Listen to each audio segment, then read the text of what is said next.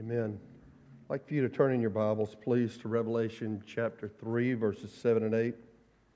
Very last book of the Bible, Revelation chapter 3, verses 7 and 8. Title of my sermon today is The One Who Controls the Doors. The One Who Controls the Doors. Let's stand in honor of God's Word. Once you get, get that, stand in honor of God's Word. When I hear the pages that stop rustling, we'll share that scripture together. This is Jesus speaking to the messenger of the church in Philadelphia, and that's not Pennsylvania, just in case y'all needed to know that. And to the angel of the church in Philadelphia, write These things says he who is holy, he who is true, he who has the key of David, he who opens and no one shuts and shuts and no one opens. I know your works. See, I have set before you an open door, and no one can shut it. For you have a little strength, have kept my word, and have not denied my name. Let's pray. Heavenly Father, Lord, I just pray that you'll be glorified in the message today. It's always all about you, it's never about us no matter how much we think we deserve the spotlight, Lord, you're the only one who deserves the spotlight. Father, we pray you'll be glorified today as the one who controls the doors, the only one. We ask this in Jesus' name. Amen. You may be seated. Ever since Christmas Day 2016, I knew there'd be a possibility that God would be moving us back toward Mississippi. On that day, we realized Cindy's mother's health needed greater care. Cindy would need to be more available. In March of 2017, God gave me the peace and permission to begin looking for places of service closer to home. However, God did not open any doors until recently. In November of 2018, God very clearly opened a door for us to return to Mississippi, and on December 30th, I accepted the call to be the pastor of Hebron Baptist Church in Soso, Mississippi. If you wonder where Soso is, I'm going to let you Google it, but I'm going to ask you not to do it during the sermon. My last Sunday in the pulpit will be January 20th. My first day of service at Hebron will be February the 1st. This is my official resignation to you as a church family, as your pastor. I leave with a mixture of joy, gratefulness, and sorrow.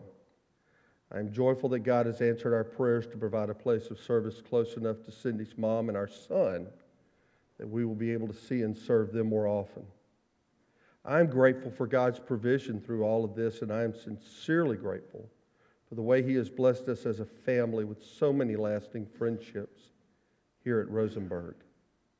I am sorrowful for many things especially those things that were left unfinished. But we serve a God who opens and closes doors, and He will provide just what you as a church need in the days ahead. It has truly been my blessing to serve as your pastor, and I am grateful that I have been able to serve our Lord alongside of each of you. I truly love you all very much.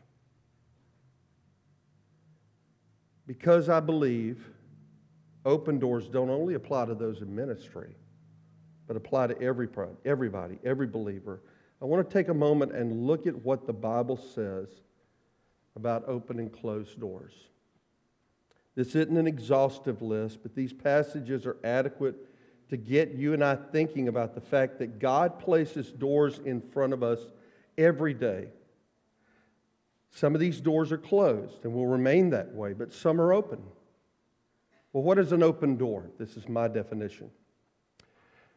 An open door is an opportunity to respond to some situation or circumstance in our lives. It can be a new job offer, it can be the birth of a new child, it can be a, a financial gift you receive.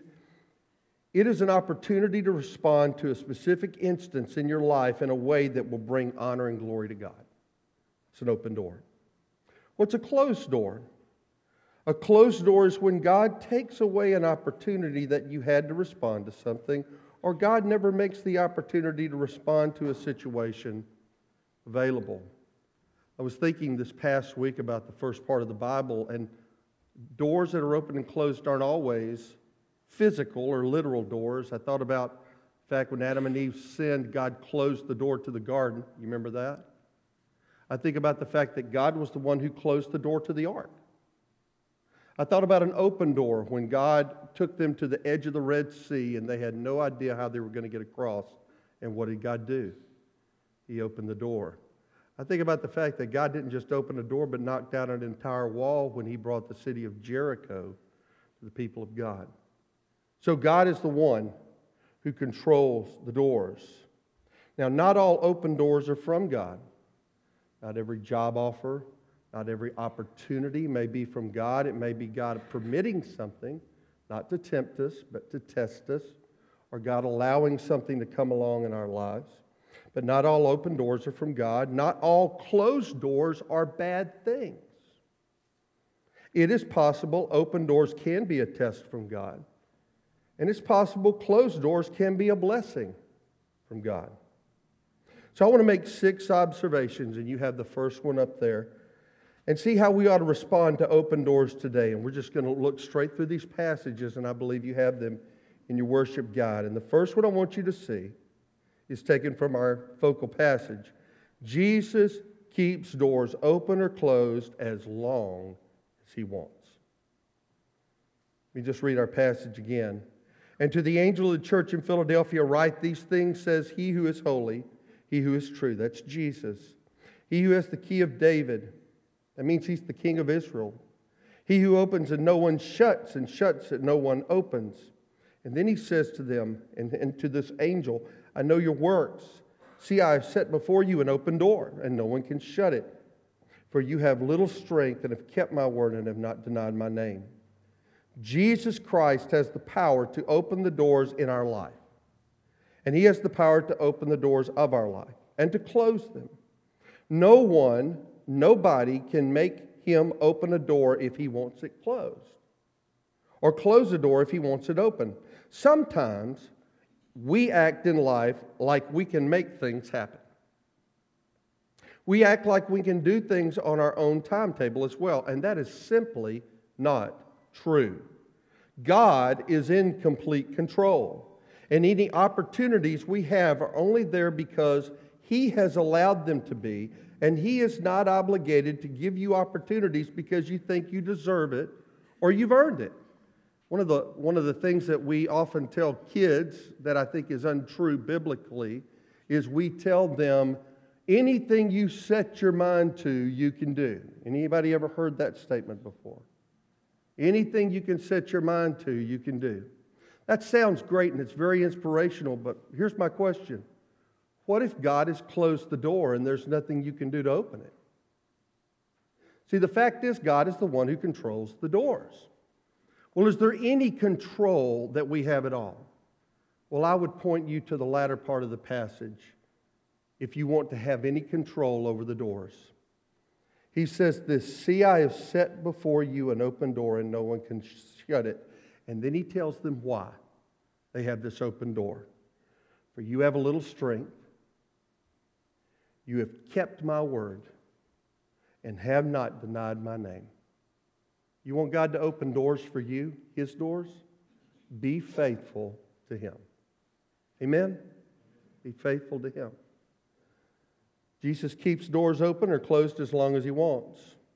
And number two, Open doors can mean greater problems and greater opportunities. 1 Corinthians 16 9, Paul says this But I will stay in Ephesus until Pentecost, for a wide door for effective work has opened to me, and there are many adversaries.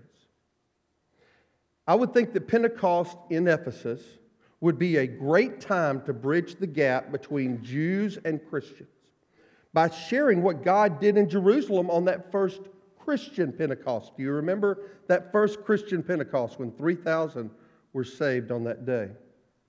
Open doors do mean, can mean, greater opportunities. This word for effective is the idea of productive and active. But they can also mean greater opposition. When God is most at work, and where God is most at work, Satan is going to be the most at work as well. The potential for productive work for the kingdom will get Satan's attention more than the routine religious rituals of a dead church.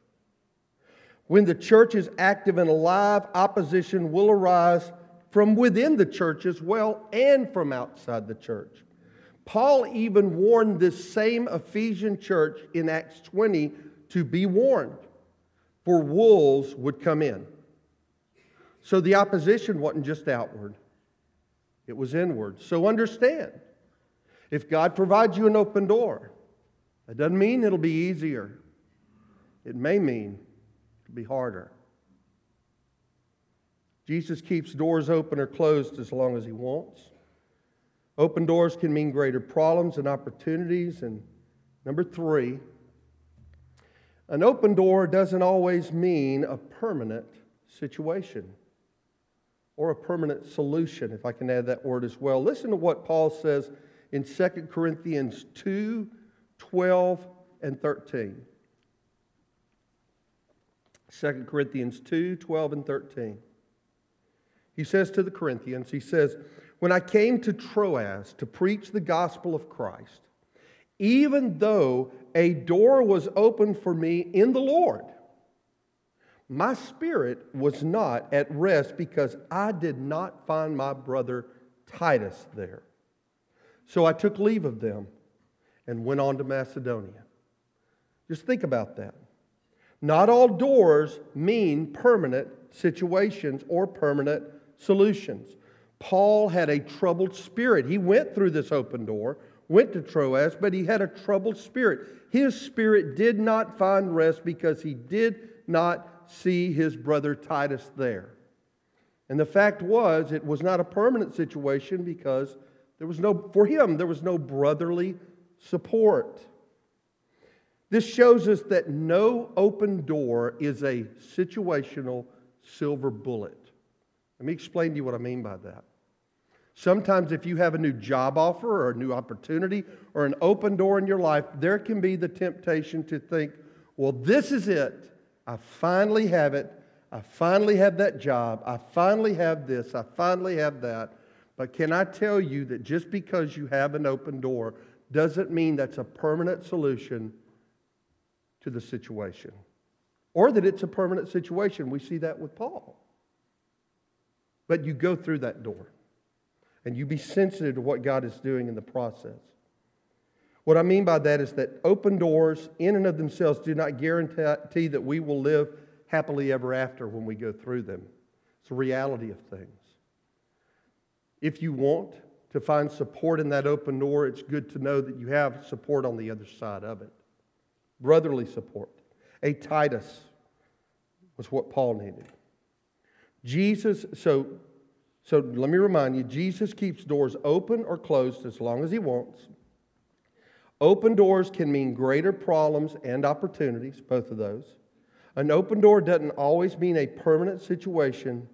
And I would propose to you, number four, our greatest reason for the open door is the gospel.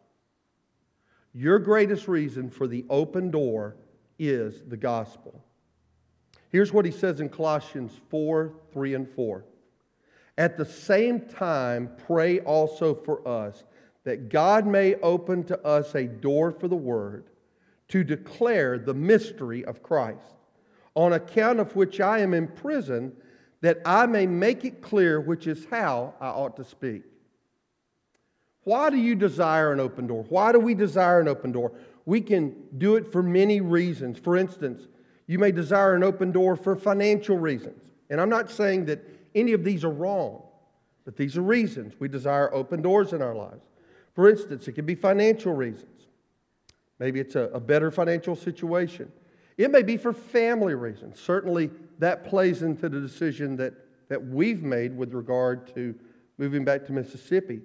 It can be for faith reasons. It may strengthen or grow your faith or a step of faith in order to do that. And it can be a combination of those, or it can be any of those. But I want to propose to you that the gospel is the greatest reason to desire an open door. Wherever you go, whatever you do, whatever the open door is, it's an opportunity to share the gospel in a clear and concise way. The opportunity to share the word of God and to do so with clarity and purpose is what Paul is praying from for, from prison. From prison, he's praying. That God would give him an open door for the gospel and for clarity. And notice that he's in prison. An open door of the gospel is not hindered by our situation. It's possible that Paul's imprisonment actually encouraged the spread of the gospel. What I want to leave you with is the fact that no matter how many open doors we get in our life, if our greatest desire for an open door comes from a desire to share the gospel, then in that desire, God will be most glorified, and He, I believe, will provide doors of opportunity and availability to you. Jesus keeps doors open or closed as long as He wants.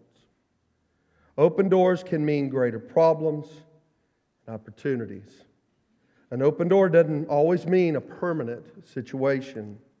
Our greatest reason for the open door is the gospel. And number five, Jesus sometimes is on the other side of an open door. Jesus sometimes is on the other side of an open door. Many of you are going to be familiar with this passage, Revelation 3:20. Revelation 3:20. Behold, Jesus is speaking to the church at Laodicea, and he says, "Behold, I stand at the door and what? I stand at the door and knock. If anyone hears my voice and opens the door, I will come into him and eat with him and he with me." Now, many Christians are familiar with this passage as a salvation passage, but it's not a salvation passage. It is an invitation from Jesus to a lukewarm church, the Laodicean church, to renew their fellowship with Him by opening the door upon which He is knocking. He's knocking on a door. He's speaking through that door and He's saying, You let me come in and be involved with you and, and be integral to what's going on in your life. Somehow Jesus had got put outside the door of church life. And when you read about the Laodicean church, it's a church that thought they had it all together. But Jesus even speaks to them and says, You think you can see, but you can't. You think you're rich, but you're not. And in the midst of that, he says, If you will simply open the door and let me come in, we will have renewed fellowship. Sometimes the difference between moving for a Christian at a church, sometimes the difference between moving from being lukewarm to being in a deep relationship with Jesus is simply opening the door of opportunity upon which Jesus is knocking. Now, Jesus, the one who controls the doors, has every right to knock down the door. Can we agree on that? But that's not what he's shooting for. He's shooting for relationship. And relationship implies a two way street. So, out of His grace, His mercy, and His love toward us, He waits outside the door of churches who've put Him aside. And He knocks. And He says, If you'll let me in, we'll have deeper fellowship. If you'll let me in, there'll be something that you've not had in a while. And I believe that's the key as we look at open and closed doors. The one who, the one who controls the doors chooses to leave this door in Revelation 3, this door, up to us. You notice that? He can open it, he can knock it down, but he says to the church, I'm going to let you decide if you want me to be the most important thing or not. You've got to open the door. I think that applies to Christians. It applies to churches. And I don't know where you are in your walk with God, but if it is lukewarm, if you're neither cold or hot, you're not on fire for God, then I would suggest to you that whether you hear him or not, he is knocking and he is calling and he is waiting for you to open the door to let him in. He's the one who controls the doors. And sometimes Jesus is on the other side of that door waiting for you. Church, is Jesus knocking on the door of your heart? Is that knocking a desire for a renewed relationship with Him? Are you willing to open the door and let Him come in? Jesus keeps doors open or closed as long as He wants. It's in His hands. Open doors can mean great problems, but they can also mean great opportunities. An open door doesn't always mean a permanent situation. Our greatest reason for the open door is the gospel. Jesus sometimes is on the other side of an open door, and the last thing I want you to see today is this Jesus is the most important door you can ever open. Now, you may not think about Jesus as a door, but Jesus called himself a door. Did you know that? John chapter 10, he says this. Jesus is speaking and he says, Truly, truly, I say to you, I am the door of the sheep. All who came before me are thieves and robbers, but the sheep did not listen to them. I am the door. If anyone enters by me, he will be saved and will go in and out and find pasture. And the picture Jesus is drawing for them is the picture of a sheep corral where all the sheep are in, and there is an opening.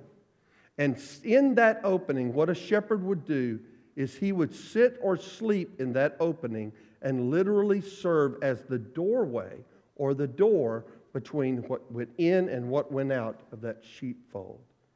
And Jesus says, I'm the door. I'm the door.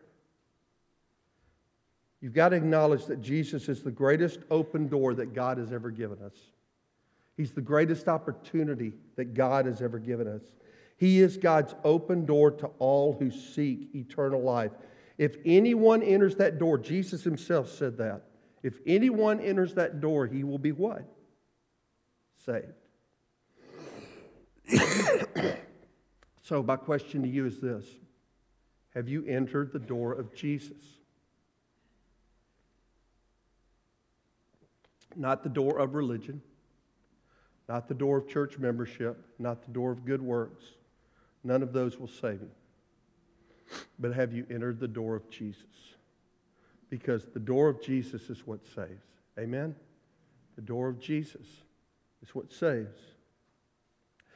That door is the only way of salvation. We must acknowledge our need for that door.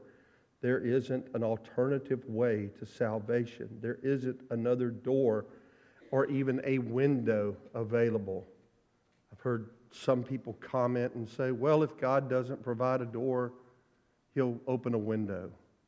That's a, that's a lovely thought, but spiritually, the truth is there's only one door to eternal life. His name is Jesus Christ. Period. Period. And some will say, well, it, what, was it fair of God to only provide one way? No. No, it wasn't fair of God to only provide one way.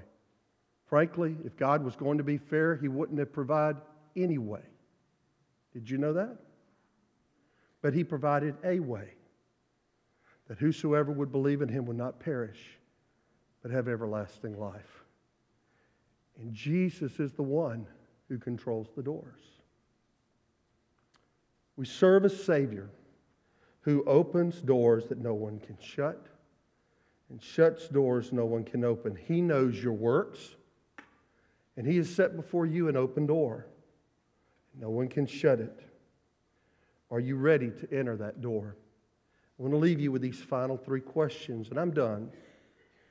Is Jesus your doorway to eternal life? Because He is the doorway. Is Jesus maybe knocking on the door of your heart, desiring deeper fellowship and waiting on you to open the door? Are you going through the doors Jesus has opened for you? Because, beloved, Jesus is the one who controls the doors. Let's pray. I don't know where you are in your relationship to the Lord today, but I pray that if you've never gone through the door of Jesus, that you'll do that today. That door is open and available to whosoever will. Why don't you do that today? Maybe you're a believer and your walk is lukewarm with the Lord and it's not what it should be, and Jesus is just a knocking, and He's saying, I want to fellowship with you, I want to walk closer with you, but, but I'm going to leave it up to you, child of God, for you to open the door. Let me in. Let me in. Why don't you do that as an individual? As a church, but as an individual. And maybe God has provided you an open door and you've hesitated to go through. Go through it. God's provided it. Go through it. Maybe God's closed a door and you're just a banging on that door. Stop that. God didn't want you to do that. Don't do it. Don't do it. Because Jesus is the one who controls the doors. I want to pray with us and for us. After that, we'll have our time of invitation. If God has spoken to your heart, now is your time to respond. Let's pray.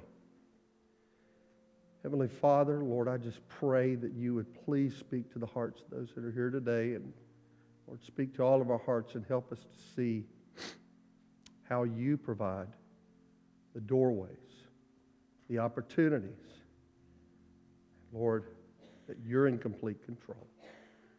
Father, we just ask that you go with us today, and I ask that you convict our hearts of where we are. Are you in the room with us, or have we left you outside the door?